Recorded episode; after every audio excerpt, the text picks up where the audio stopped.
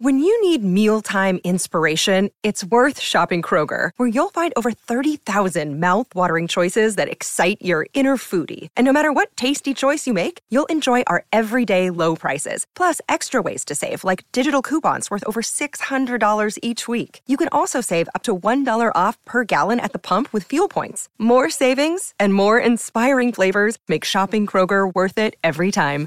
Kroger, fresh for everyone. Fuel restrictions apply.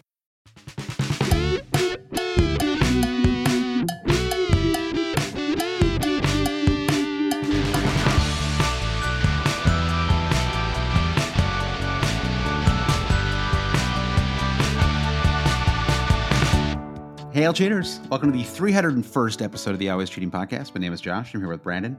Brandon, how are you?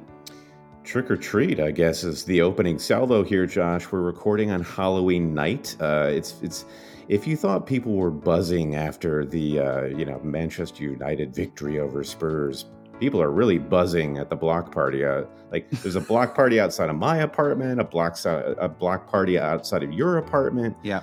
But there is reason to celebrate and have a block party of our own at Always Cheating because, yes, we have a guest this week. You want to introduce our guest, Josh? Yeah, uh, this is a. I said when we did the Patreon pod, I said fan favorite, and I, I think that is true. Uh, Eric Freeman, welcome back to the pod. Hey guys, good to be here.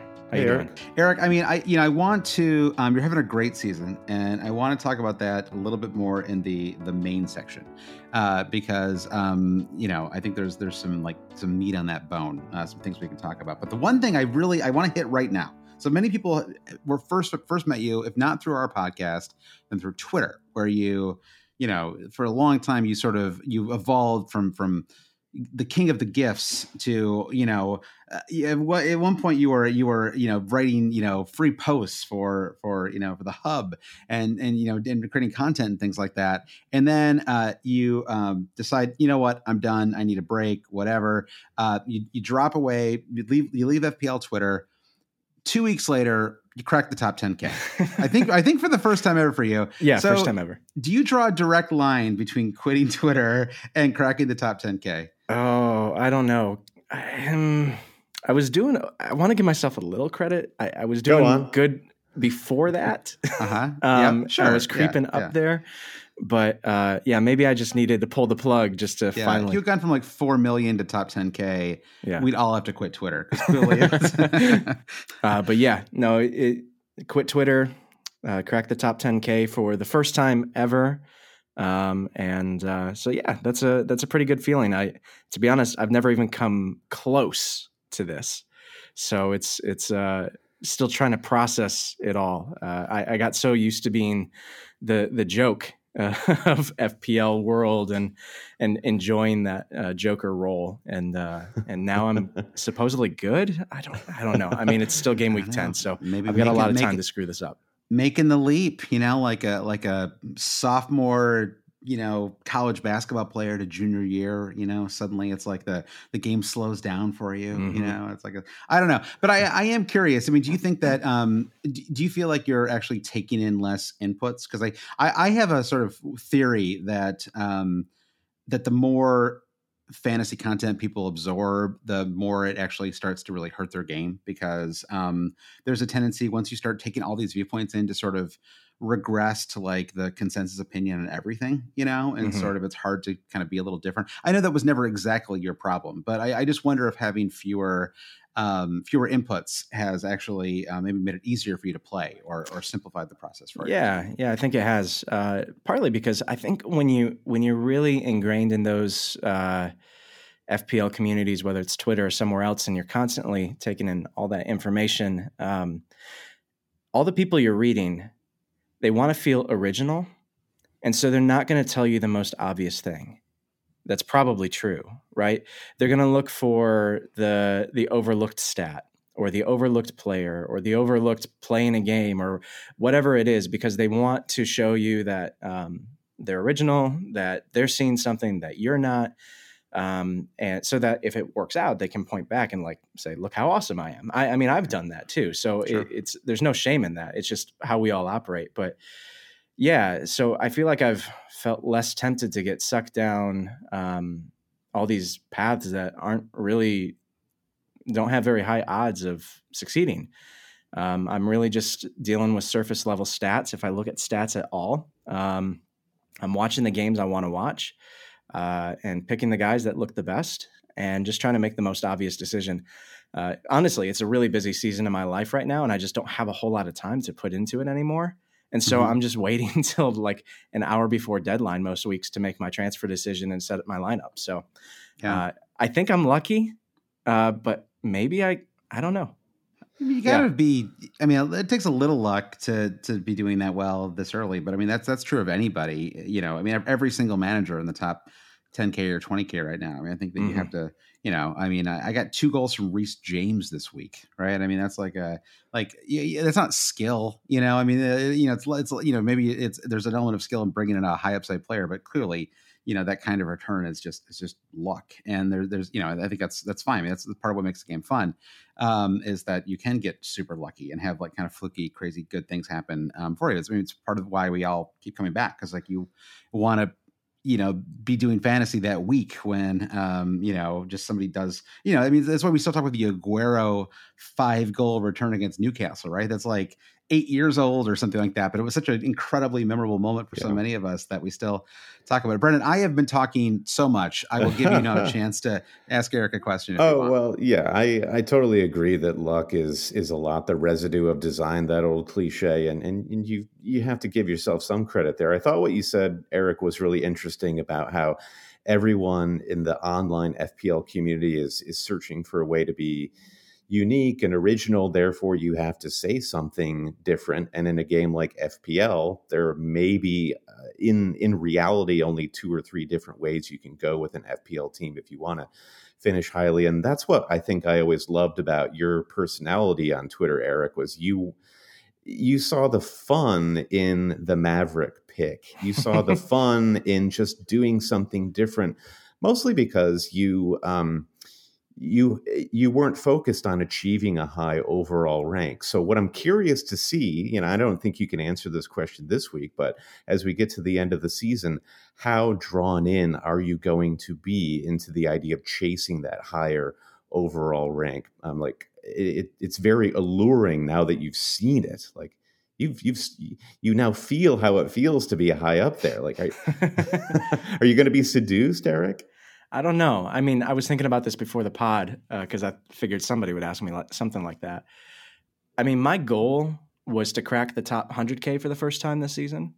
Um, and I think that I'm just, I'm not going to change that goal. A lot of people, you know, when, when they talk some at any point in the season, they say, what's your rank now? And what do you hope to be by the end of the season? Or what's your new goal that you're setting now that you're halfway in? And it's like, no, I'm just going to keep the same goal because if I crack that, I mean, it's by far the best I've ever done, and I'm still going to be happy with it. Um, and so, yeah, it, you know, just because I crack the top 10k, I'm not going to try to win the whole thing. I know that's not possible. So uh, I'm trying to just keep it realistic, and and that way I don't I, I don't feel any pressure to do well right now. Um, yeah. now that, I feel like I we're just, now I feel like we're like interviewing a basketball player. Like I'm just going to take it one game week at a time. just put one, just put one transfer in front of the other. well, I, I think I, I, think we'll learn more about Eric's process as we go through this week's pod because yeah, Eric, we're going to get lots of your feedback on questions from our listeners, and as we look ahead to game week 11 and review uh, what's gone on so far in game week 10. But before we get to that, Josh, I think we just have to acknowledge. Now, we spent all of last week's episode acknowledging 300 episodes of Always Cheating. Now, in episode 301, we have to acknowledge the incredible um, outpouring of feedback that we got. You know, we put out the call, post a picture of yourself wherever it is you listen to Always Cheating, use the yeah. hashtag Hail Cheaters, and we got hundreds and hundreds and hundreds of people tweeting at us, emailing us, patrons on our Slack posting images. And um, I mean, this is this is us just gazing at our navel, Josh. But it was so heartwarming to see our listeners in action. I mean, you you have yeah. to agree, right? I, yeah, of course, of course. I mean, yeah, it was it was amazing. I mean, it really, it really was very cool, and it was actually um, it was really an, an antidote to um, um, you know just that kind of you know just you know every season sort of the you know as you sort of move into the season um some of the fun starts to stop right people get a little more anxious and silly fights break out among mm-hmm. people and stuff like that and it was just really nice to see um, um all these just friendly people, especially people who I, I did not realize because I am a, a I've been in New York for so long now. It had not occurred to me that most most people listen to the podcast listen in their car. Like that was the prompt was like share a photo wherever you are when you listen to the podcast. And in my head, it was like people like walking their dog and going to the gym, and that was part of it. But it was just car, car, car. car. It was like way. I just was not like eh, eh, like it's weird to think of our podcast coming through speakers in a car. I'm not sure why, but I uh, I guess I've just never listened to it um, that way. But so it was just kind of like a fun. It was like a, another reminder that I live in a in a complete bubble uh, here in New York, and uh, I got to uh, travel uh, where people live in cars. Yeah. well, not not live in cars, but for people, you, uh, yeah, commute in cars. You thought it was crazy that we even got tweeted at by Lightning McQueen from the Cars movie saying he was a listener. Was, that was great. Yeah, exactly. The, the, the Pixar gang got it on it. You know, that was uh, so. Yeah, but thank you to everyone who responded. It was really it was really great. And um, so our game weeks game week 10 not quite in the books. It's in the books for for me. I don't know. Do you guys either guys have a player left uh, to play tomorrow? I'm i'm all out. How about you eric? Yeah so i've still got jimenez and Demarai Gray to play tomorrow. So i'm on a pretty big well i don't know what a big red arrow is at this point. I'm down to about 20000 uh, after starting the week at 8000 um, yeah, so the, the red arrows are relative, Eric. So yeah. you know, there's there's no humble brag there. um, I'm I'm hoping to gain a little ground with those two guys, uh, but you yeah, will. I think it's going to be a red arrow regardless of how it goes. Yeah, it's been a it's been kind of a wishy-washy week for me. The FPL site after Sunday's fixtures has me on a green arrow just up uh, 20k to 145k overall. But it looks like once the match is played on Monday and auto subs happen, I'll be on a small red arrow somewhere around 165 170k. So, um, given where I was after Saturday and really nothing going right. Uh, my Lukaku to move two weeks ago has resulted in two points over two game weeks. That's been an absolute disaster. And my decision on wild card to go for double Man City defense, it just hasn't worked. Um, so uh, with Mendy in goal as my only Chelsea player, uh, Dias to a Chelsea defender is a certainty going into game week 11. And that has really been frustrating for me over the last few weeks. Where Raphinha and Benrahma stepped in to help cushion the blow this Sunday. So uh, looks like I'm 45 all out. But Josh, you take the ticker tape. Uh, you mentioned the Reece James brace, and you've got Ronaldo up front. So give us the give us the high points. Yeah, I mean it's just interesting because it it made me think about a lot of people have had uh, transfers that have been sort of frustrating the last couple weeks, uh, self included. I mean, my last three transfers uh, were Cancelo, uh, Toney, and Trent this week. Um, and you know those three transfers netted three total points. Uh, you know across those, or no, I, I guess Toney has um, scored two his first game week. So it was three points uh, last game week between Toney and Cancelo, and then one point from uh, from Trent this week. And so you know it's sort of it was, but you know what's what's happened is all of these players that I brought over the weeks before have finally started to come good. Right, and um, you know, I, I guess the biggest one being being Reece James, uh, who I had um, you know sort of held on to for a long time just because I couldn't quite bring myself to let him go and I didn't want to lose him for a hit and you know there's always a chance he was going to play all of these great matches and you know um the obviously the the you know the dream scenario sort of happened. The last two weeks he had 13 points last week and, and 21 uh, this week. I mean, very rare 21 pointer from a defender. I mean, maybe like once every season you'll see something like that, right? So, you know, um, Josh, it's it's just really good to see that you've put your clothes back on after streaking up and down the streets yeah. of New York all that, weekend in that and Michigan State beating Michigan yesterday. I mean, that's just a one-two that's gonna, you know, I, I, couldn't sleep last night. You know, it was, uh, but you know, so so yeah, obviously he came through, and then Rudiger, another player that I that I low key brought in a couple weeks ago, and you know, and he had a, got an injured sort of immediately after I brought him in, but um, you know, nine points last week and six this week too, and so you know, sort of large and small, a lot of these transfers um, have, have, worked out, and then uh, Ronaldo, who I mean, it was you know, this is actually what I was you know Ronaldo, who people were kind of making fun of me for for holding on to. But I mean, to me, it was just it was never the biggest priority. Like to me, like it was not like I'm not going to drop Ronaldo. Show me these bullies. Who was making fun, Josh? These people. these people need to oh, go sit no, in the corner. This is actually this is a sign of yeah. I mean, well, anyway, listen, like you don't want to see the darker reaches of our at replies, Brandon. It's it's not uh it's not for the faint of heart. But you know, it's uh, you know, I, it was just never really like the time to to drop him, and now it's kind of interesting because um, I, I, think I'm going to hold them for the next two weeks. Um, I, you know, I think at this point um, they play Watford in game week 12, right? So, I mean, to me, it's like, do I would I go, you know, Ronaldo to Vardy right now? I mean, I, it, it, just doesn't seem worth it to me, and so um, I think I'm just gonna. I'm just going to hold him, and and so yeah, I mean it's, it's just kind of interesting. I mean, you know, Livramento is the only player that I kind of regret where I just I, yeah I guess I should have started him over Sarr, and that I think that's the. Um, but you know, only a four point difference there, so no, no big thing. But yeah, sixty eight points all told, and um, I've gone from 120k two weeks ago, 60k last week, and now I'm at 15k. Um, so it's you know been a really nice jump over the last two weeks, and um, eh, you know, but but speaking of Livramento, I look at my team for for game week 12, and I am going five at the back. I've got a hmm. five, two, three formation. Um, I'm not going to bench Livramento again. I don't care. Also, like, who knows? Like, I mean, he could get an attack in return, right? I mean, they're, they're going to be without, um, is it Konsa, right? Konsa's yeah. out now because of the red card. And, um, so I think, you know, I mean, that's just kind of a, yeah, it's a tough match for, for Villa. And I don't really know what's going on with Ings either. Like, there have been some rumors of muscle problems and some COVID stuff. So yeah, he was uh, not in the he was not in the Villa squad at all on Sunday. So yeah, there are issues there. It's funny you say you're playing five at the back. Always cheating is like the most anti five at the back um, content providers out there. But I'm looking at my yeah. bus team right now, and I've got five at the back. So live on the pod, mm-hmm. Eric, I need you to pull up your team and uh, switch it up and go five at the back. What formation? Just out of curiosity. Don't tell me about the players, Eric. What's your formation going into game week 11? Uh, I'm in a 4 4 2 right now. Okay. We're close to five. Uh, We're close to five there, Josh. But yeah, I may, yeah.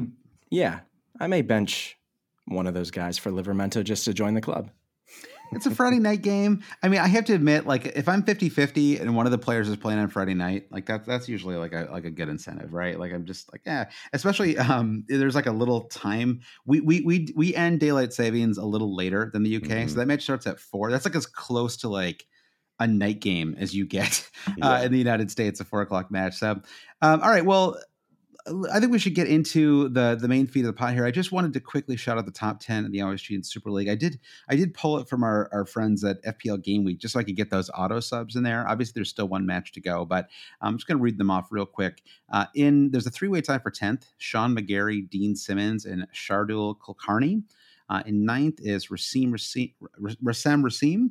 Uh, in seventh is Stuart Dudley. In sixth is Andre Glushkov. In sixth is Avinash Jagtap. In fourth, Philip Buffino. Fourth is Emil List.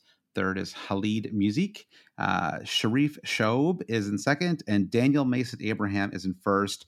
Daniel Mason Abraham, by the way, Brandon and, and Eric, uh, remains number one in the world. So Incredible. congratulations uh, to yeah. Daniel. He's um, got the 45 cool. points just like me and he's been managed to hold his uh, his uh, number 1 ranking. So, you yeah. know, for us sort of that are middle of the road this week, it ain't all bad. Yeah, exactly. And that's what that's with auto subs too. So, very very impressive there. Um, and then, Brandon, do you want to just uh, say a quick thank you to our Patreon supporters? Well, yeah, and I can start with Eric. Eric, who, um, you know, people listening might think he's a contest winner. He's not. He's just a good friend. bought his way ours. into the pod. Yeah, exactly. um, but, but, yeah, Eric has been a longtime Patreon supporter of the pod. We appreciate you, Eric, and we appreciate everyone who contributes. And by the way, everyone who just listens to the podcast, we consider you supporters of the pod. But if you want to say thanks for what Josh and I do every week and get more FPL content in return just pay us a visit at patreon.com slash always cheating and find out how you can get an extra ad-free podcast each week. Uh, enter to win our Manager of the Month award, the Dean's List, and you get a custom brand new Always Cheating t shirt if you are a member of the Dean's List. Josh, this is the last game week of our October Dean's List, so uh, more to come there on who's going to win. Also, we got our Slack chat where you can chat with me and Josh, and also Eric is, is on there, and lots of other cool stuff.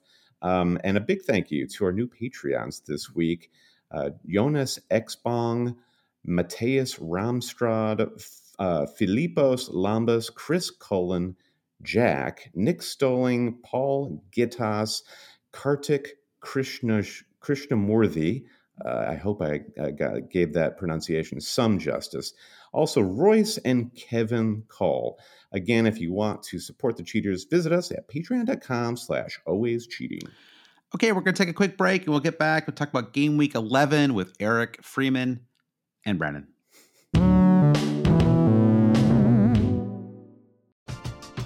We're driven by the search for better. But when it comes to hiring, the best way to search for a candidate isn't to search at all. Don't search match with Indeed. Indeed is your matching and hiring platform with over 350 million global monthly visitors, according to Indeed data, and a matching engine that helps you find quality candidates fast. Ditch the busy work. Use Indeed for scheduling, screening, and messaging so you can connect with candidates faster. Leveraging over 140 million qualifications and preferences every day, Indeed's matching engine is constantly learning from your preferences, so the more you use Indeed, the better it gets. Join more than 3.5 million businesses worldwide that use Indeed to hire great talent fast. And listeners of this show will get a $75 sponsored job credit to get your jobs more visibility at Indeed.com slash BlueWire. Just go to Indeed.com slash BlueWire right now and support our show by saying that you heard about Indeed on this podcast. That's Indeed.com slash BlueWire. Terms and conditions apply. Need to hire? You need Indeed. Another day is here, and you're ready for it. What to wear? Check. Breakfast, lunch, and dinner? Check. Planning for what's next and how to save for it? That's where Bank of America can help. For your financial to-dos, Bank of America has experts ready to help get you closer to your goals. Get started at one of our local financial centers or 24-7 in our mobile banking app.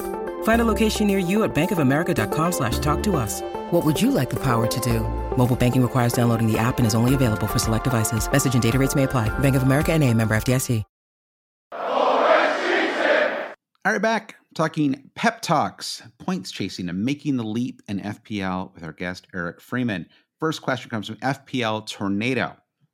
Really a good, good, good Twitter follow, by the way. If you don't follow him already, you should. It says 37 points on wildcard. My pre-wildcard team would have scored 68 with one to play. That's brutal. Yeah. These six straight arrows, and honestly, I'm not sure I've made any illogical choices along the way. James to Trent, Ronaldo to Antonio, Raphinha to Son, etc. I need the always cheating pep talk. Honestly, Brandon, you know, do you have a pep talk? Do you have a do you have some oh, words of advice or wisdom? I, I do. You know, hindsight is really a, a, painful thing more often than not in FPL, and and the easy analogy to make and so many of these circumstances is you know when you go back to look at you know old friends or sexual partners on social media and you're your your hope is that you find them doing worse than when you left them and that you're always doing better. And, eh, and where i thought you were going to go with this one at all so yeah. But but you know I, I think i think both in that situation and with your fpl team you just have to have faith that you parted ways for a reason. And in it's going to take time. So with your with your wild card team think about all the knowledge that you now have that you didn't have five game weeks ago and you're putting that knowledge to use and and it wildcard teams in particular i have found that they never work the first week that you roll them out but flash forward to four weeks when you actually see all the plans unfurl i believe yeah. there is a good opportunity tornado that your wildcard team will actually come out ahead now, listen, you're already at a point where you're 31 points back from your pre wildcard team. So maybe it's going to take eight weeks or something like that for you to to recover that ground and gain the advantage. But it can happen. So um, and yeah. and and there's something that you and Eric were talking before we came back from the break. You were talking about how why is Eric having such a great season? And Josh Bull, who won a couple of seasons ago overall, he just had a really excellent start to the season. And when you have a really great start, it puts you in an, a, re, a real advantage to each subsequent week making a smarter, easier decision. So now, if you played your wild card and you feel like it failed this week, uh, even still, your wildcard team puts you in a situation where you've solved a number of other transfer problems that you wanted to have. Now, I believe the issues that Tornado has looking ahead to game week 11 are probably a little bit more straightforward. Um, so just think about how you've put yourself in a better position. Maybe you lost a few points in the process, but I do think you remain in a better position to move forward. Does that make sense, Eric? Do you follow what I'm saying? Man, I'm still in awe of you just dropping some wisdom on us yeah, right now. I know. I mean, I'm looking forward to your for your uh, yeah. New York Times best-selling self-help yeah, book. Brennan, you know we got uh, don't look back in anger. This week's pod for like it's going to be beautiful when it comes out. Uh, I'm, I'm, already on the pre-order list on Amazon. Wow. So, is this a wrong time for me to reveal that I'm actually recording this episode of the podcast sitting on a toilet but, uh, with the towel over your head. And what's worse is we're actually watching over video right now. um, All true. yeah, to answer your question, I mean, if, if I'm Tornado and like, yeah, these these are 50-50 decisions that easily could have gone the other way. The the answer, if you have not been making illogical decisions up to this point, the answer is not to start making illogical decisions just choose a path, kind of commit to it. And if it doesn't work out, it doesn't work out. And you don't need to beat yourself up about that. I, I would advise, I think, one thing that I'm learning this season is I stuck with a very preseason templatey team that very quickly got deserted after a couple of weeks and now has become very differential. Like I, I go on live FPL and I'm in the moderately differential category. Yeah. Um, and so uh, what used to be template is now differential simply just because I stuck with it. And so whatever wild card team you're on right now, Tornado, uh, I mean, just stick with it. Uh, don't don't desert all those really good players on your team because who knows in a week or two things could drastically shift and and you're rising up the ranks and the rest of us are falling. Yeah, and I, you know, just one final thing here, which is that um, I wild carded in game week five, and uh, two of the players that I brought into my wild card were Reece James and Ronaldo, who up until this game week were uh, players that were sort of dragging my rake down in many cases. Um, not because they're bad players, but just a mix of injuries and Ronaldo kicking um, the ball boy, or I mean, not the ball boy, but kicking uh, whoever was whoever was on the ground that he was kicking a couple weeks ago in the Liverpool match. Yeah, uh, just just uh, he's he's kicking the world uh, kicking metaphorically the world. Yeah. when they're when we're laying on the ground. Yeah, uh, but you know, I mean, obviously, just just this week alone, uh, those players have have have helped me um, claw claw it all back. Um, so I think that's exactly what can happen on a, a good wild card. I mean, you look at the players that he brought in, right? I mean, Son, great. I mean, they have a great run of fixtures I've had. If you watch the highlights from that Spurs match, those are not shots that Son is missing very often, right? Like that is yeah. there there is a version of that game where Son has like two goals and an assist. Yeah. Um, and so I don't think, you know, sometimes like you look at the results and you're like, oh, Son, Son blanks, he had a bad match. I mean, it's kind of like Raphinha. I mean, you know, I'm really relieved that Raphinha scored in that match because there was a long stretch of that match where there were 20 outfield players and one of them was good. And that was Raphinha. And it was just like he was doing cool stuff by himself with like like players were checking their runs. Like I, I there was a point where I saw him he, he actually stopped Shackleton and was like, you got to run. like, like, when I play ball, you have to keep running. And it was like fascinating. It was like he had, he was like a coach out there, like telling yeah. that, you know, um, and so, you know, I think that, um, you know, so, so again, if, if you bring in good players, the, the, yeah, just the I mean, you just you put the odds in your favor, and yeah. so you know it probably is going to work out. And with players like Son, I mean, Son is an explosive player, yeah. so I mean, there's every chance that he could just go off. I mean, they play Newcastle. They play Newcastle this week or next week. I mean, they play Newcastle soon anyway, and you know, I think that he could uh, absolutely go off. Yeah, um, in, and, in, that match. And the other thing I would say about Son, which I think is applicable to Ronaldo as oh, as well, is these are players who are on teams who are weak um, a month, if not weeks, if not days away from new managers. And I look particularly at Spurs, and it's just not working under Nuno. And Son and Kane, maybe, could be re energized by new management at that club, a new vision. They yeah. clearly just aren't aren't uh, having it with Nuno, who's a little bit of um, out of his depth at, at White Hart Lane. So Son feels like he could have a renaissance with some new tactics and a new manager very soon.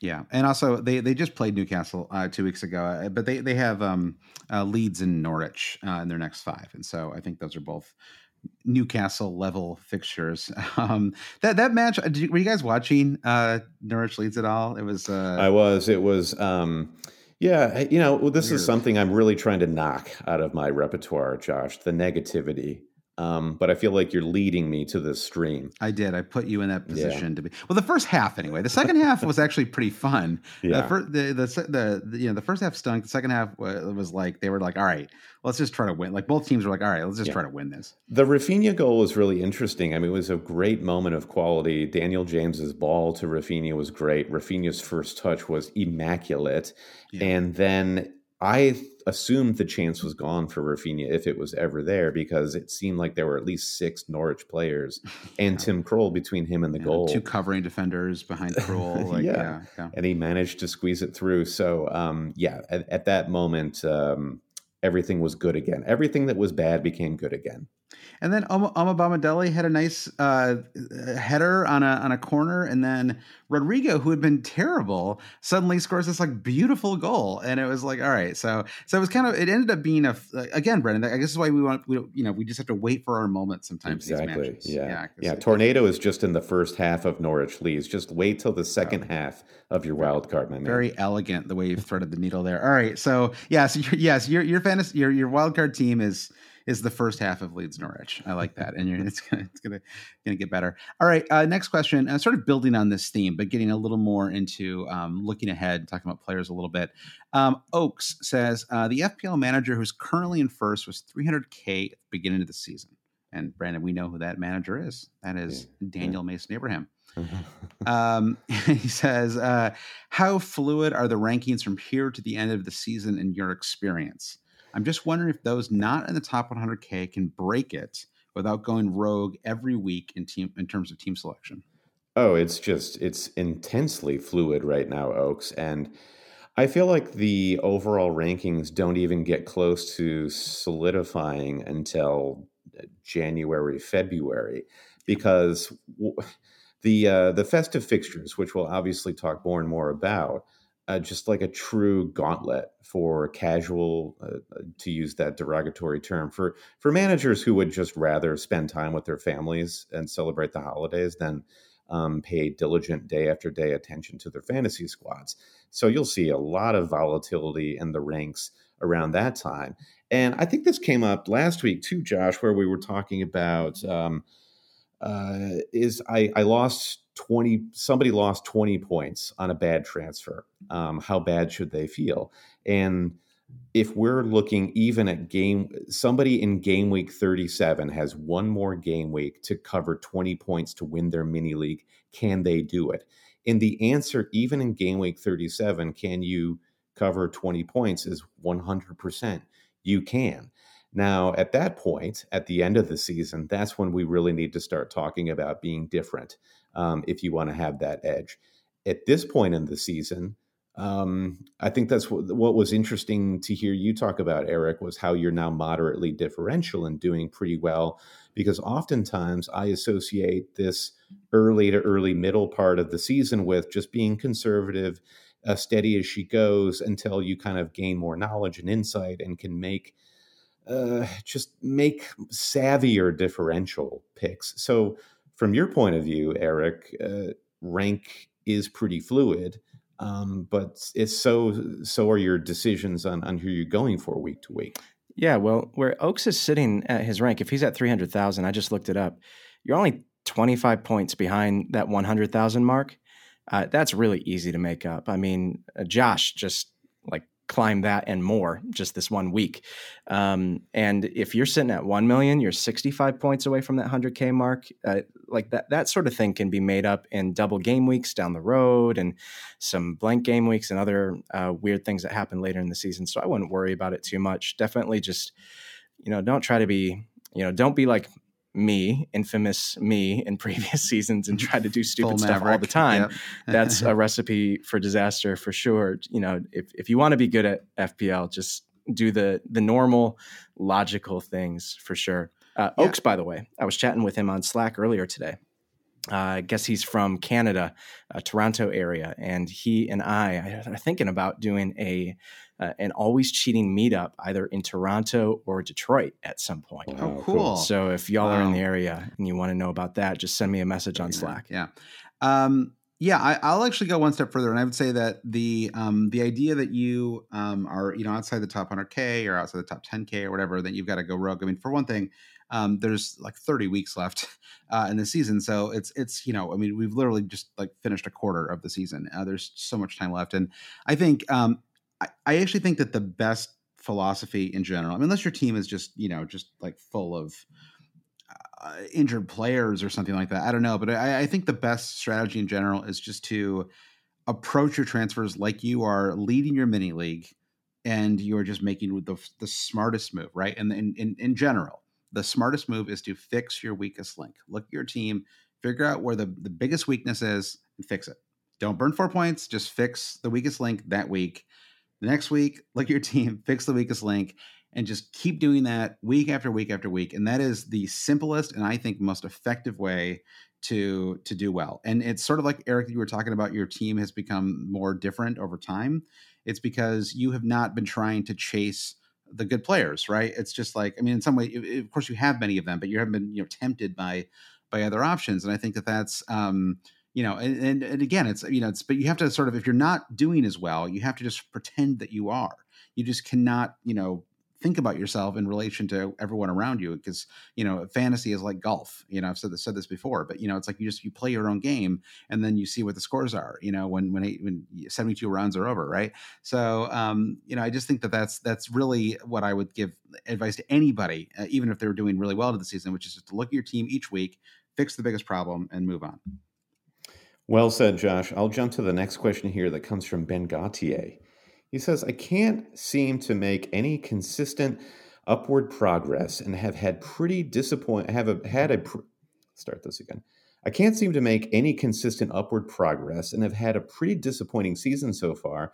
Who are a couple of differential players you're looking at coming out of the other side of the international break? Uh, so, Eric, going back to this this whole live FPL, putting them on the spot. What has made? What are the players in your squad that you feel um, make up your differential quadrant? Um, yeah, it's it, it's a, a, weird one. You know, I think what Josh was building off of what Josh was just saying. Like there are some players that I've just stuck with that have really worked out. So Jota would be an example. I, I look at a guy like Jota who's really rotation prone um, and not highly owned as I'm not going to think about what he does week to week or the fact that he blocked a Livramento first sub this week for me and left six points on the bench. I'm going to think about what he does over two or three week stretches. And he's got 12 points over the last two weeks. I love a six point average player. You know, that's great. I'm, I'm fine with those guys. Uh, also, um, you know, rather, th- rather than maybe thinking about um, what individual players are my differential. I think this season is an opportunity to think about like how do we load up on certain teams where uh, right now because there are so many affordable players, we're we're all on a lot of the good ones. There's not many two true differentials that are really scoring points right now. So think about Chelsea defense, for example. Most people have at least one, if not two, Chelsea defenders. If you want to be differential, get a third Mm-hmm. Like that that's one way that you can get a leg yeah. up on the competition and actually climb over everybody else. And so if you have Reece James, if you have uh, Antonio Rudiger and then Ben Chilwell, I mean, man, that could really pay off if they keep getting the clean sheets and some attacking returns. Yeah, it's crazy that Reece James is now the overall number one defender in fantasy. Like that turned around so fast. That's, yeah, I, am actually with you. I think that the Chelsea triple up is is is valid. I mean, even looking ahead to their next five, Burnley, Burnley, Leicester, Man United, Watford, West Ham. I mean, it's not as you know incredibly uh, extraordinary as as you know the last few weeks were, but they were they were picking up clean sheets against the best teams, even with that really difficult start to the season. I mean, I think having two Chelsea defenders feels like a bare minimum just because they're so cheap.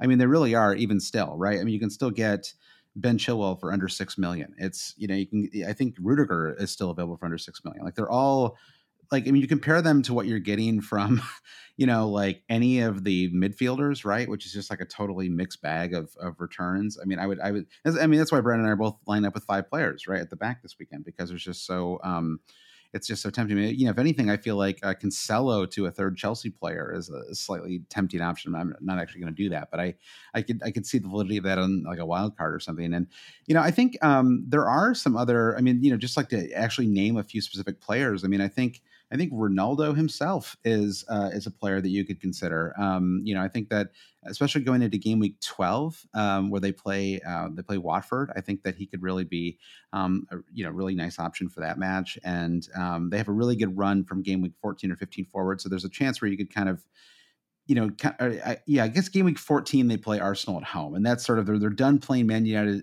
they're done playing uh, Liverpool, Man City, and Chelsea kind of the first half of the season. So, you know, it's maybe time to to reinvest there. And I mean, we'll see if this Ole thing lasts, but I mean, Ronaldo is going to score goals, and when they're playing bad teams, he's going to score even more goals. And so, I think that he's um, just having him in your team is going to be a little bit of differential. Um, I think that I mean we talked about Son earlier. I mean, just another high upside player, under twenty percent owned in the game. So I think that he's somebody who's still you know really viable. I I, I feels like he's sort of manager proof, uh, and he's not in a situation that Kane's in right now, where Kane's just I guess he's just going to sulk all year because, or I, I, mean, look, okay, I shouldn't say sulk, but like it's just like clearly his head is not in the right space, and I, you know, I think that that's just unfortunately maybe the way it's going to be for him this season. And you know, and then maybe there's like a little bit of a hangover too from making the finals of Euro. I wouldn't be surprised if that was a factor as well. I mean, people have said that about Maguire and and Luke Shaw too. Um, you know, I think that uh, Smith Rowe is still super cheap, and you know, if you want to be you know, if you want to be bold, I think that Aubameyang is an option you could consider. He's only five percent owned in the game, and they're about to play Watford and Newcastle in two of the next three.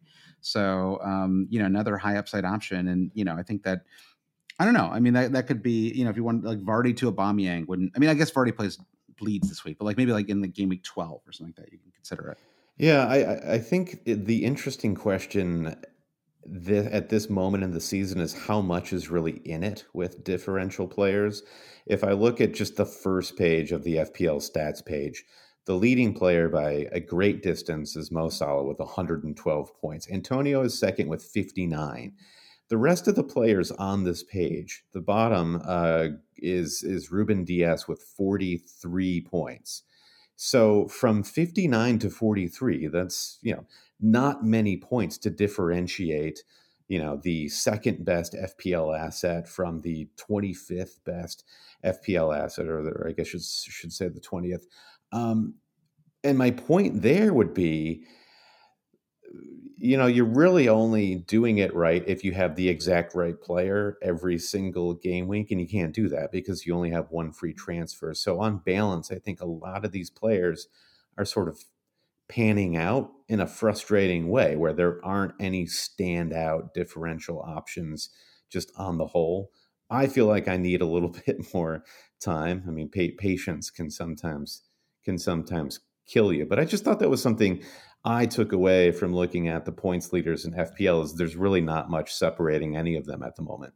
I mean, so Brandon, you've got two free transfers uh, this weekend or you know going going into game week 11 i assume you're going to use both of them and what are you thinking about doing right now with those two frees ruben Dias is out for a chelsea defender i'm just i want to see what happens yeah, throughout the course of this week yeah exactly um, but that that will give me mendy and and rudiger the f- right now i feel like i might roll again because i feel like if you're talking about what are the weakest points in my team right now well, my Man City defensive double up has been um, the weakest link in my team for the last couple of weeks. So that's what I want to fix.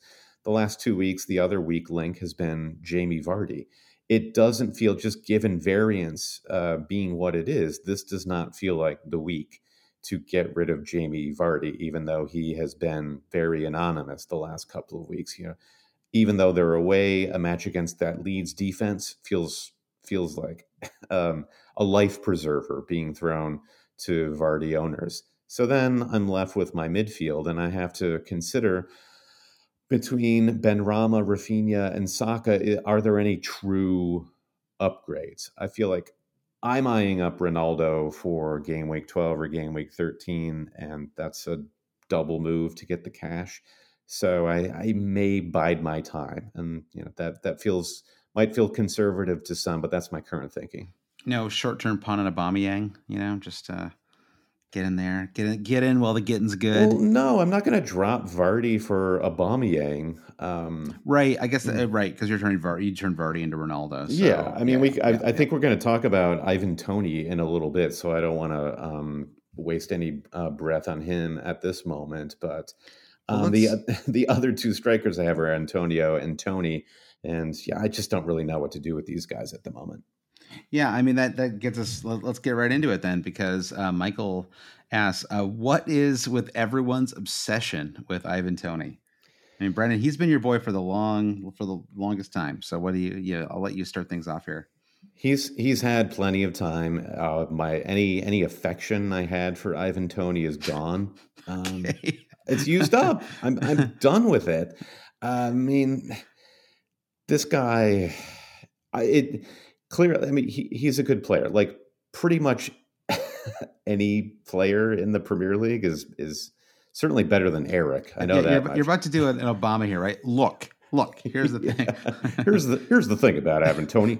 Um, that was a terrible Obama. Um, but the, the here here's it wasn't the, bad, surprisingly. the, the the problem we have right now with Toney is there are no obvious players to go to. You know, yeah.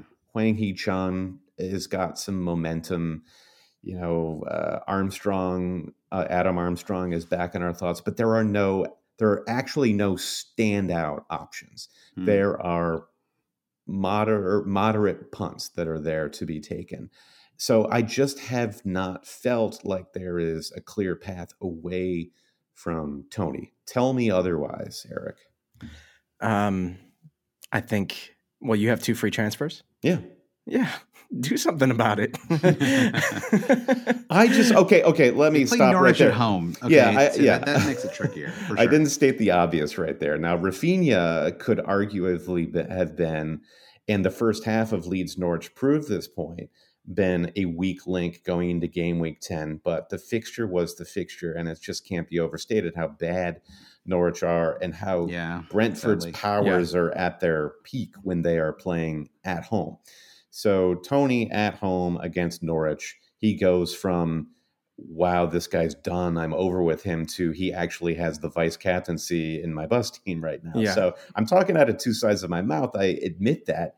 Um, but yeah, you're you're right, Eric. And I think that's kind of why I'm going to roll my extra yep. free transfers because a couple of these guys, Vardy and Toney, they they just they these fixtures are good enough to where I don't feel like there are obvious replacements that have better odds. Right. Yeah, and and at his price point, I mean, you have to have maybe just we need to put the preseason hype out of our mind and what he did last year out of our mind. At his price point, he's not expected to do much better than what he's actually doing. He's averaging somewhere just below four points a game right now. I mean, for a six point whatever forward, like that's fine. I mean, uh, you're you're really at that point just hoping that it goes better than it should. And when you look at these next fixtures, I mean, Norwich, Newcastle, Everton. I mean, I'd if I owned him, better. I'd keep yeah. him for all three of those, just on the hopes that it would work out. And if not, then he's out of my team, and I try to f- restructure it to to get somebody better, um, probably more expensive in. Yeah, I mean, I agree with both you guys. I mean, the only thing I'll uh, just specifically answer Michael's question. I mean, the what's up with him is that he does like everything on the pitch. I mean, it's like you know he's like I mean you know he's like a stat god. I mean, it's like you know his his numbers are not reflected in, in fantasy returns, but it's like he creates chances. He has chances himself. I think he's actually been been quite unlucky so far this season, and he's just you know he's he's just a phenomenal. He's just a very good player, and Brentford have a pretty. Now, obviously, they're like in a little bit of like a downturn at the exact moment, but in general, that you know Brentford have been fantastic so far this season, and he has been at the heart of kind of all the creative stuff that they do. So it's you know it's a little bit like Antonio today, right? Where if you didn't watch the match, you'd be like, oh, like Antonio blank, like maybe I got to get him out. And then you know if you watch the match, I mean Antonio was you know, I mean, okay, like I would have liked him to have more shots in that match, but he he basically could have had two assists today, right? Like if things just break a little bit differently on on both the final two goals that were scored. I mean, if Jarrod Bowen finishes the first first one, it's a goal, and if um, uh, was it Lanzini uh, decided not to be super unselfish and pass, you know, mm-hmm. um, right at the end there, uh, that would have been a second assist for Antonio. So, um, and I think that's where that's where we are with right now with Ivan Toney, which is that he is a player who is a great fantasy player. We, I mean, we think, right? I mean, you know, um, and it just hasn't really happened yet. I mean, sometimes there's these players and it just doesn't seem to work out. I mean, it's it's you know. I, I, hate to go back to Dusan Tadic because it feels like such a old timey reference at this point, but like he was like the classic example of this, where it was like he just looked like he should have been an awesome fantasy player, and it just didn't quite happen. And I mean, I think you can make an argument that you know Brentford are just uh, the way that they're set up. It's like they're just they don't really kind of you know like anyone can seemingly score or assist on that team in a given match. It seems like I don't know about you guys. It's a little bit like Watford a few years ago, where like every time there's a goal scored, I'm like, I don't even know who that. I've never heard yeah. of that player, you know, until he scored right now. Like the guy who scored like a scissor kick in the Brent. I was like, who is that guy? I've never heard his name before, you know. And it was just like a weird like. So that might be the argument against. It was very similar to Watford actually, which is that you know a few years ago Watford you know, we're a team that could like, kind of consistently score goals, but you, you, didn't really know who to trust or who to have in that team. And I wonder if maybe Toney has fallen into that habit of just, or into that problem of like just, you know, um, uh, there's just too many different kind of scoring options. That team is a little too fluid in, in terms of their attack. But uh, the short answer is just that they played Norwich and Newcastle in their next two. So you just yeah. gotta well, and and he looks really cool. He like cool. he, he yeah. looks like a guy that I wish. I could look like. And yeah. it's if a guy's not going to be good for your fantasy team, at least he looks awesome in it. Uh, next question. That joke, we kind of answered this one already, but uh, he said, "Is uh, Brent? I'll, I'll, leave this. I'll give this to you. I'll give this one to you as a lightning round mm, style okay. question. Um, is switching to Chelsea's defense now a smart move, or is it points chasing? Oh, come on, Joe. You know better than that. It's it. It is a smart move. Um, it's just it's to me it, it it it is so clearly the smart move. And Eric, I mean, you you kind of took my breath away uh, when you said the di- true differential is just triple triple Chelsea defense because yeah. it it just feels like yeah, obviously, man. Mm-hmm. Um, yeah. And to think that you've missed out on Chelsea points, I think you're focusing on chasing last week's Chilwell or Reece James goal. The fact is, while they're getting all of these goals, the fullbacks at least, they're also bringing in the clean sheets. And there are plenty more where those came from. So uh, yeah. I, I would focus on, I think the beauty of, of doubling up, if not tripling up on Chelsea defense is you can really moderate your, uh, your your risk with them. So the more the better is my feeling. This has happened before too, and that's the reassuring thing. Back in the Antonio Conte era, I, I can't remember which three. It was maybe Cahill, uh, was it Victor Moses, one of them, and then mm-hmm. Marcos Alonso or Azpilicueta, one of those, a combination of those three finished as the top three defenders that season, and like the recipe's there for that to happen again. Mm-hmm. We're seeing the exact same things. I mean, it's a different defensive formation right now, but like we're seeing a lot of those, uh, the same recipe happen right now for for that to repeat itself, and so it's not like we're betting on something that's um, that we've never seen before uh, it's it's all there. So yeah, I think it's definitely worth yeah. getting as many Chelsea defenders as you can uh, as you can go for. I mean, Newcastle have been capable of scoring some goals so far this season, and they didn't have like the highlights for that. I mean, I watched the whole match, but the you know, like I was watching the, this like kind of Saturday recap later, and it was like they were showing all the highlights from the match, and like Newcastle's best chance was a cross in the second minute to nobody. Like that was them like the cross to nobody was the best chance they had in 90 minutes plus extra time. Like that like this, this defense can like it's crazy because they're mixing and matching like eight different defenders and they're still just I mean part of it is of course that you know Conte and and, and now it's you know Jorginho in for Brandon what we we cursed Kovacic. It was crazy. Like we went yeah. on a 5 minute yeah. we love Kovacic. He's awesome. Like you should really consider him. Boom, right at the end of Tuchel's press conference. Oh, by the way, Kovacic is out for several weeks. Uh, we hope to see him and yeah, yeah, we want so. Thomas Tuchel's uh, photograph of where he was when he listened to uh, last week's episode of Always Cheating, and he decided to uh, take take Kovacic out. yeah, um, I think the only um, the only issue with Chelsea is there is a kind of mental thing where you just have to like not like lose your mind when uh, one of their players, like one of the one of the players in your team doesn't start that week, or or you know doesn't just doesn't play a minute. I mean that that's that's just going to happen with mm-hmm. them. And even you know, I mean Rudiger is probably the safest, but um, but it's it's still it's still really risky. I mean, I you know, I mean Reece James. I mean this week if you if you got bench this weekend, um, which a lot of people were predicting, then I, I, really would have had a hard decision on my hands about whether to keep him or not. You know, mm-hmm. and um, and so I think it's it's it's just a very tricky, um, very very tricky thing. I you know if I were to pick any, I mean, I, I get that why you're opting for Rudiger, Brandon, or you know if you if you do end up opting for him, but um, I do think that Ben Chilwell is the player that I'd opt for, even over Reece James. I would opt mm-hmm. for for Chilwell. Um, I think uh, he certainly could have had attacking returns in that Newcastle match too.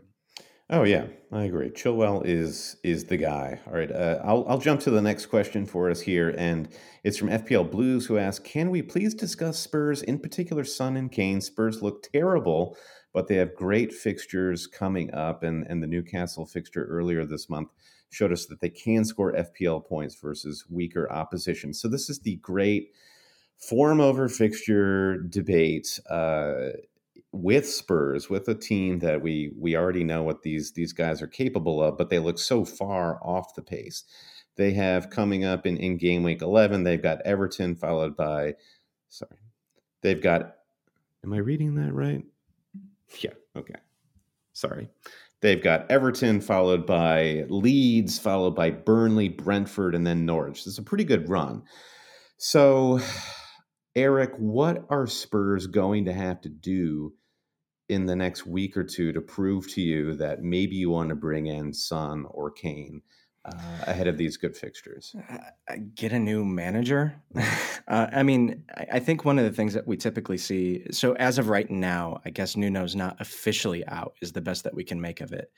Um, that could change by the time that people are listening to this pod. I don't know, um, but uh, yeah, we we've seen this before with teams when the manager is about to get fired that the team coincidentally mm-hmm. starts underperforming, um, you know, to, to encourage that process to happen a little faster.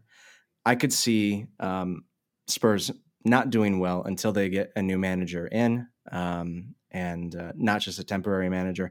I don't know.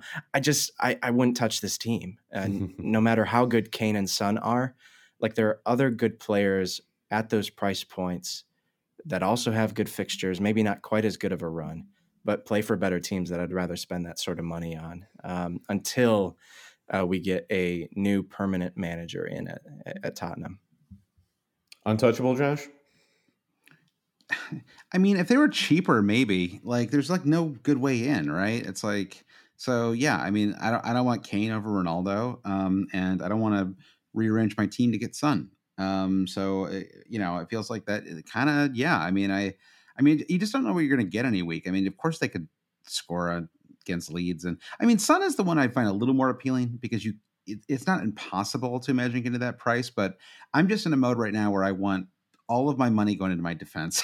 um, it just feels like that's where um, you know, and the fixtures will will probably change that inevitably. But um, at the moment, I still feel really good about going four or five at the back, and I think that um, I mean, Livramento has just making things so interesting, you know, for me. And I, I feel like um, just his kind of push to be like an every week starter is, is we finally found it, Brandon. Remember we were talking, we were, we were waiting for like the really cheap starter to emerge, and it finally happened over the last three weeks. Yeah. Congratulations, Team You are this season Stuart Dallas. We were, we were waiting for somebody like you to come along, and uh, thank you, thank you for for being you. Thanks, Tino. Yeah. All right, final question here is from Rashi, and I guess this one's for me. Says you stuck with Ronaldo until now, so would you keep ahead, would you keep ahead of tough fixtures, or still downgrade to reinvest in the midfield, i.e., get Foden instead of Sarr? It's actually interesting. He says that because um, that is a move I was sort of considering. Um, was was to go uh, Ronaldo to Vardy and then Foden to Sarr, um, or, or I mean Sarr to Foden. Um, at the moment, my feeling is is, is I'm, I'm, kind of back. Uh, I mean, I don't know. Like, listen, like you player scores a goal and assist and three bonus points, and suddenly like your your opinion on them can change very quickly. But I mean, the problems are still there with with Man United clearly, and it, it was no shocker that they had a kind of a bounce back like rally to save our manager performance. I mean, the that match was basically a car wash slash bake sale for Ole. Uh, it, what that was. It really was. Yeah. I mean, like, and like, I, I can't imagine that that Cavani Ronaldo strike partnership is going to persist, right? Like that, that's, I feel like there's a lot of teams that just carved that up, including the team they play uh, this coming weekend uh, in, in Man City. So, but the thing is, Ronaldo can just score goals and he can score goals even when they lose their matches. So I think, at the moment, my feeling is I ride out the Man United fixture. At least, at least Man United are at home, which I guess softens the blow a little bit. Uh, and then I, I, save them for game week 12 where they play Watford. Uh, and then I decide what I want to do before game week 13 where they play away to Chelsea. And what I think I would consider doing is actually benching Ronaldo for that mm, Chelsea match, okay. uh, which seems insane. Like, but if you look, if you if you just keep the price aside, I think benching anybody who plays Chelsea when the Chelsea are home is probably a viable uh, decision to make. I mean, we, we just we've been big upping their defense, you know, the entire time. So if you just think of him as like a 7.9 million forward, then it doesn't seem like you know quite so insane. Um, so that's that's kind of where I am. I mean, Brandon, you're talking about bringing him back in. Like, do you have any like what you know? Was it is it just that like you know you just you just brought him out for the tough run and now it's kind of straight back in? I think so, and I think Lukaku eh, changes that whole discussion. And Lukaku makes Ronaldo again like appealing in an interesting way. And it's it's a little bit like what we were saying with Ivan Toney, where it is the lack of other options uh, that that are proving it a little easier to make do with somebody like Toney, or make do, as hilarious as that is to say, with somebody like Ronaldo. And I agree with you, Josh, that Ronaldo, while it doesn't quite feel that way, has really offered the stablest, most consistent forward option in FPL, the player who you feel is most likely to score in any given match. Lukaku yep. hasn't come close, even though Vardy actually has been the striker to prove that he can score in any match. Still doesn't leave you with that sensation. So this is what brings me uh, back to Ronaldo. That's my logic for sure. Yeah, and I mean, like I think like part of the issue here too. And Eric, you know, feel free to chime in if you have anything um, you know, if your opinion differs from us on this, but I mean, my feeling is just like it's a reminder that like there are there are fantasy like there's fantasy and there's reality, right? And in reality, Ronaldo is probably an anchor that's like bringing this Man United team uh, to the to the bottom of the sea or whatever. Uh, but from fantasy perspective, he's a great finisher, you know, like instinctive goal scorer. Like it's just a player you want in your fantasy team uh, a lot of the time because he just scores goals. It's like what he's done his entire career. There's no reason to think he's going to stop anytime soon. Yeah, you know, I, I, think I will disagree a little bit here. Um, I'm I'm not really interested in him, uh, at least not unless if there's a, a manager change at United and and they do something different with him. A lot of that just has to do with the price point and uh, and how he's being used and um, uh, yeah, I, I'm just he's not reliable enough for me to captain him. Yeah. And and so I don't want to spend that sort of money. Uh, you know, honestly, if I'm going to have another guy in that price range who I'm not going to captain right now, I think I'd rather get Sadio Mane. Um, he's mm. looked fantastic. I know Liverpool had a disastrous second half, but his first half was incredible, and he looked great in previous weeks too. Um, he's one of the few players right now that's on pace for a 200 plus point season. And so, um, yeah, eh, I mean, just another example of like, there's other ways to spend that sort of cash right now that yeah. are a little more consistent, a little more reliable. Mane um, is underrated, by the way. like, yeah. we, he he's like the the best player that we've barely talked about on this podcast. Wouldn't you Absolutely. say, Brandon? Oh yeah, and differentially speaking, I think Mane's ownership is what like three point nine percent. Yeah. Uh, which, you know, that is, uh, yeah, 3.9%. That is going to be a blast for you when he returns and you right. and you've got him. Don't do it though, Eric. Don't well, fall. don't here's fall the thing. The, yeah, here's the thing. This yeah. is the perfect season to make moves like that because you're gonna at least right now you're gonna captain Salah almost every week. Like Right. If you want to find differentials, you need to go for the uh, you need to find the ones that you're not going to captain, right? You're going to captain right. Salah every week just like everybody else. And so it's okay this season. Maybe it wasn't in previous seasons, but it's okay to have Salah and Mane in your team um, because that's where you're going to find some differential points. And and so yeah, all right, I'm doing it. I'm going to figure out how to make make it happen. Mane's going to my team as soon as possible. Yeah, so I, I think you're right to bring up Mane. I think that he's definitely uh, somebody that we have not been thinking about. And I think, and again, it goes back to that. If you're, if you're investing, you know, if you're starting four, five point five to six million defenders and a four million defender in, um, you know, in Livramento a lot of the time, you should have the extra money for some like really expensive flyer, like somebody like like you don't need as much balance across your team if you're if you're if you're setting up that way a lot of the time. And so I think that um, you can take a flyer on a Mane or a Ronaldo, and and and you don't you don't need to worry about captaining them. So. All right. Well, thanks, thanks, gentlemen. Good discussion. Let's take a quick break, and we'll talk about game week eleven. Everyone is talking about magnesium. It's all you hear about. But why? What do we know about magnesium? Well, magnesium is the number one mineral that 75% of Americans are deficient in.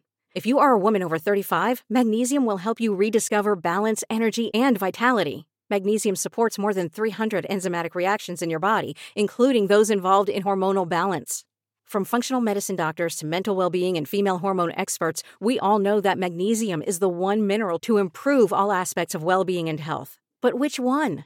Magnesium Breakthrough from Bioptimizers, the trusted choice recommended by leading experts with seven best absorbed forms of magnesium to ensure your body receives the support it needs for overall well-being. Go to bioptimizers.com slash balance today and use code BALANCE10 for 10% off. Support your journey to wellness at B-I-O-P-T-I-M-I-Z-E-R-S dot com forward slash balance. Magnesium Breakthrough from Bioptimizers, your foundation to optimal health and vitality.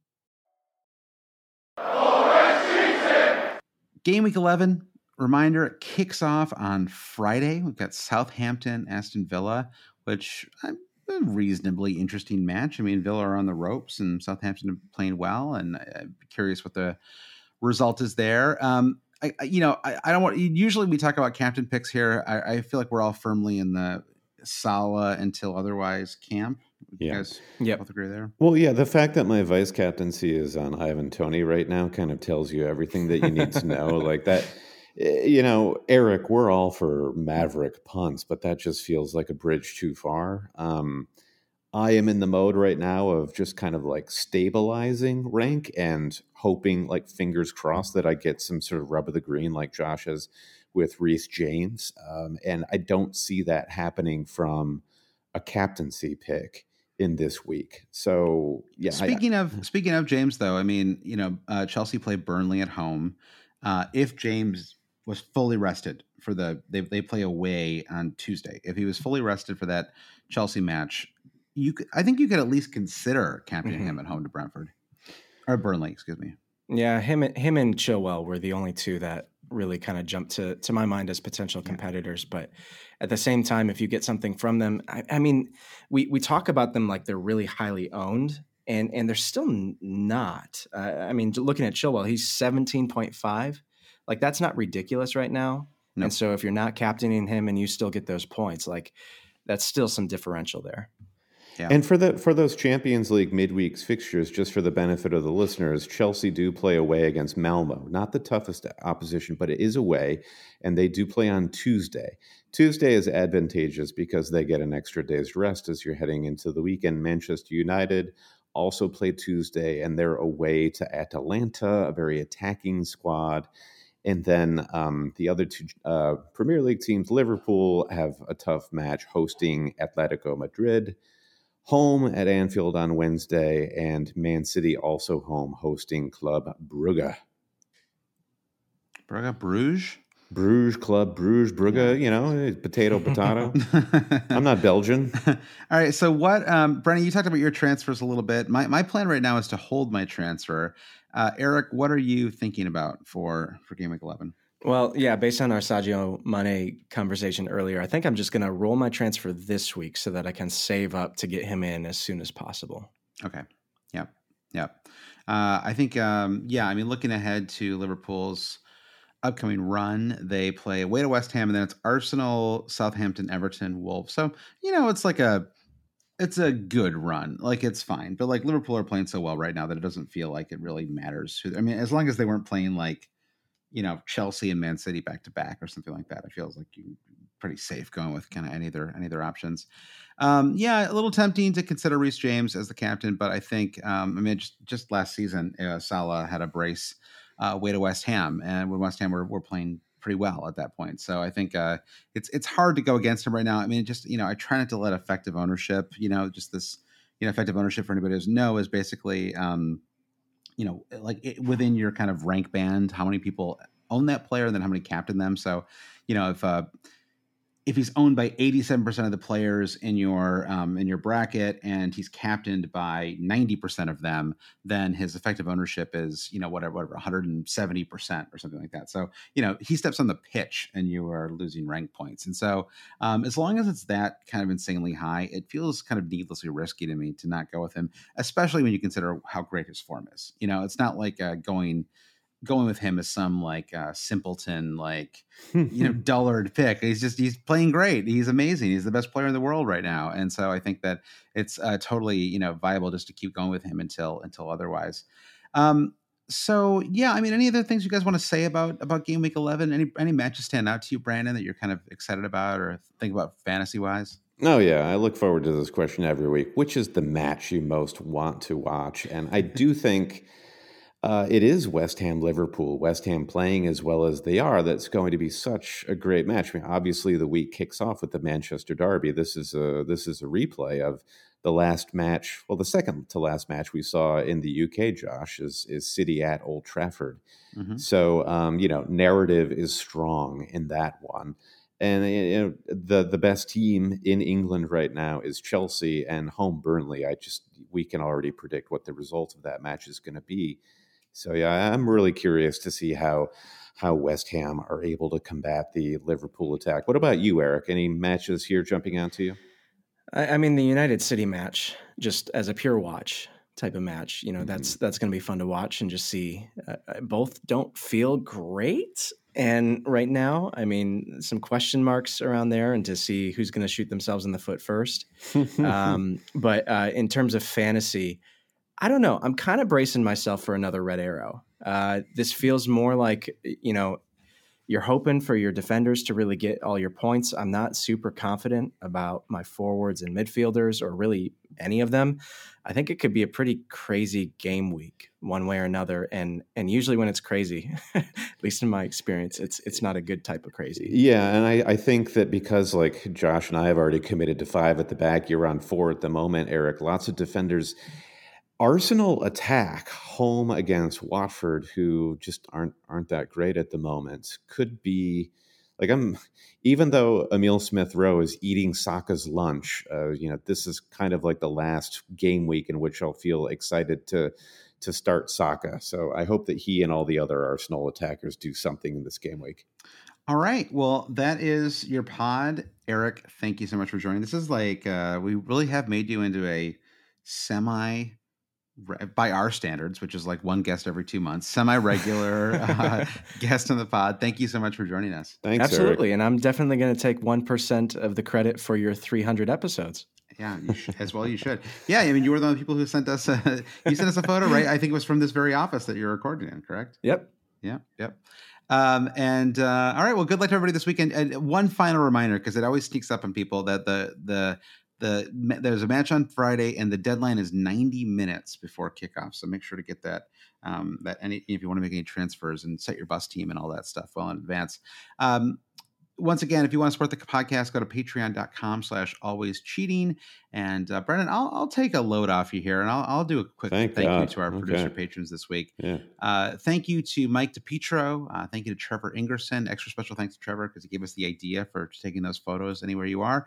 Uh, thank you to Chris Howell, Ben Grant, James Holland, Dave Wagner Lodahl, Nick Wright, Jim Payne, Brian Chin, Blair Jacobson, Travis West, Victor Foberg, Skogang, Paul Hertzig, Andy Portlock, Toothless Gibbon, Lanzi Rostel, Anton Markov, at FPL Merch, Andy Penn, Martin Savage, Brian T, Carrie Swanson. Carrie Swanson, keep that great fantasy run going, by the way. You're doing great. Francis Mann, Chris Carter, Blue Nose Stew, Mikey Yuang, Bruce Kerr, Sam Shower, Rich Evans, Future Media Group FPL, Ben Sweeney, George Kinney, Shiv Majoria, Rom Frosk, AJ, The Big Gaffer, Babas Kuhn, Jeff Husby, Jeremy Spiker, Lazarus, you know us, Jesse Halstead, Matthew Becker, Kalev Robbie, Todd Byerly, Albert Paxsoy, Martin Opseth, Lee Hickman, Valgar Paulson Kruger, Jazz Benny, Francis Moore, managed by Lasso, and Ted Keatley. I saw a lot of Ted Lassos this weekend, Brandon. Ted Lasso has yeah. officially broken into the mainstream, and uh, you know I'm here for it. I don't, I don't care. Sorry, haters. Like, Did, I, you know, I'm still, I'm still pulling for that show. Any Roy Kents? Did you see any Roy Kents? I didn't see any Roy Kents out there, sadly, or, or Keeley's for that matter. So I don't know. I, I, might not have been looking. Maybe that's more of like an after midnight or you know late night. So I, I you know, when, when, you've got a kid, you're basically uh, 7 p.m. is like like your hard stop for being outside. Yeah, Keeley is definitely in the same aisle of the costume shop as like sexy nurse or or something like that. Okay, so uh, yeah, and, and, the last bit of housekeeping: rate, review, subscribe to Always Cheating on Apple Podcast, Spotify, Google, wherever you get your podcasts. Follow us on social media. We're on Twitter at Hail Cheaters. Email hailcheaters at gmail.com. Visit our website alwayscheating.com. And uh, I'll I'll just thank you once again, Eric. Good luck in game week eleven. Thanks, guys. Great to be here. Josh and Brandon, on 300 episodes of Always Cheating. Poku forever.